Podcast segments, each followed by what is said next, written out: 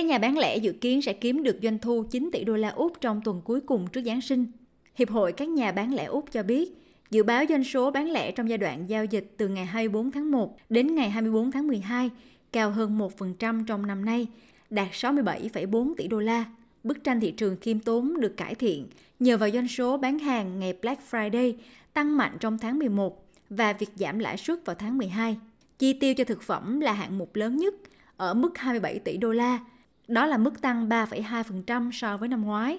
Chi tiêu dự kiến sẽ giảm đối với hàng gia dụng 3% và khách sạn 1,5% do áp lực chi phí sinh hoạt.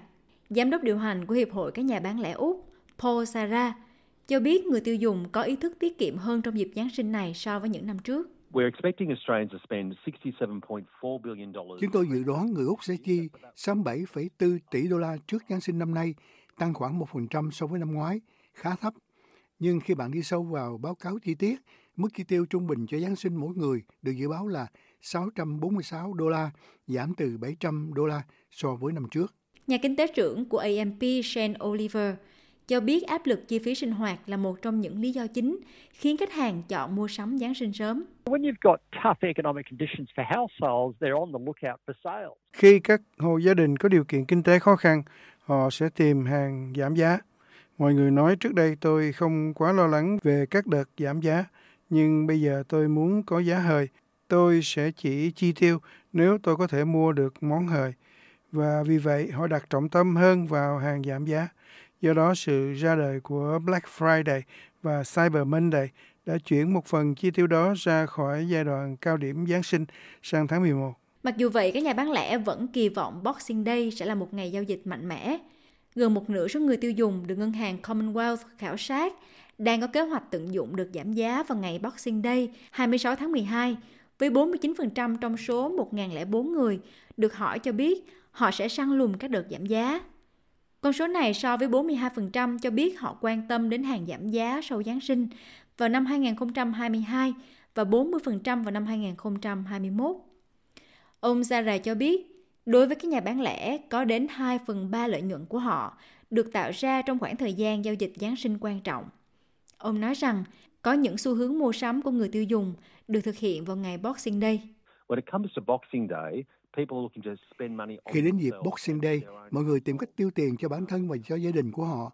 Và chúng tôi biết rằng đặc biệt rất nhiều nhu cầu về đồ gia dụng cũng như những thứ như quần áo và trang phục cuối mùa và các nhà bán lẻ muốn bán cho hết hàng hóa của mùa hiện tại. Có vẻ như nhiều người Úc đang thay đổi thói quen chi tiêu, nhưng điều này đặc biệt đúng với những gia đình đang gặp khó khăn nặng nề với tình hình kinh tế hiện nay. Edwina McDonald là quyền giám đốc điều hành của Hội đồng Dịch vụ Xã hội Úc. Bà đã kêu gọi chính phủ liên bang hỗ trợ tốt hơn cho người Úc có thu nhập thấp trước Giáng sinh. Chúng tôi đang yêu cầu khẩn cấp tăng các khoản thanh toán hỗ trợ thu nhập để phù hợp với mức lương hưu 78 đô la một ngày.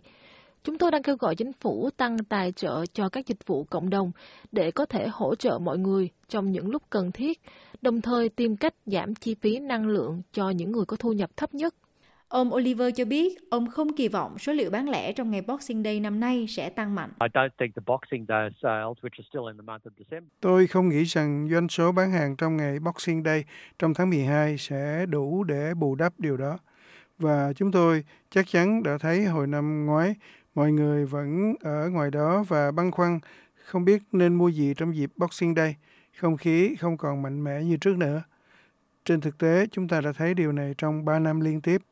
Hoạt động mua sắm trong kỳ nghỉ lễ chậm lại, thậm chí có thể ảnh hưởng đến tăng trưởng kinh tế Úc. Ông Oliver cho biết thêm.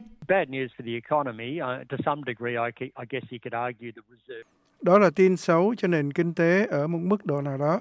Tôi đoán bạn có thể tranh luận rằng ngân hàng dự trữ, ngân hàng trung ương muốn thấy một nền kinh tế yếu hơn, muốn thấy ít chi tiêu hơn để hạ nhiệt mọi thứ nhằm giảm lạm phát. Nhưng điều đó có nghĩa là một thời điểm khó khăn hơn đặc biệt đối với các nhà bán lẻ khi mọi người ít chi tiêu hơn. Và đừng quên chi tiêu của người tiêu dùng ở Úc chiếm khoảng 60% tổng chi tiêu. Vì vậy đây là một phần lớn trong nền kinh tế của chúng ta, là thành phần lớn nhất. Và rõ ràng là khi các hộ gia đình tiêu dùng chịu áp lực, điều đó rõ ràng dẫn đến tốc độ tăng trưởng thấp hơn và tất nhiên điều đó sẽ ảnh hưởng đến tăng trưởng kinh tế nói chung.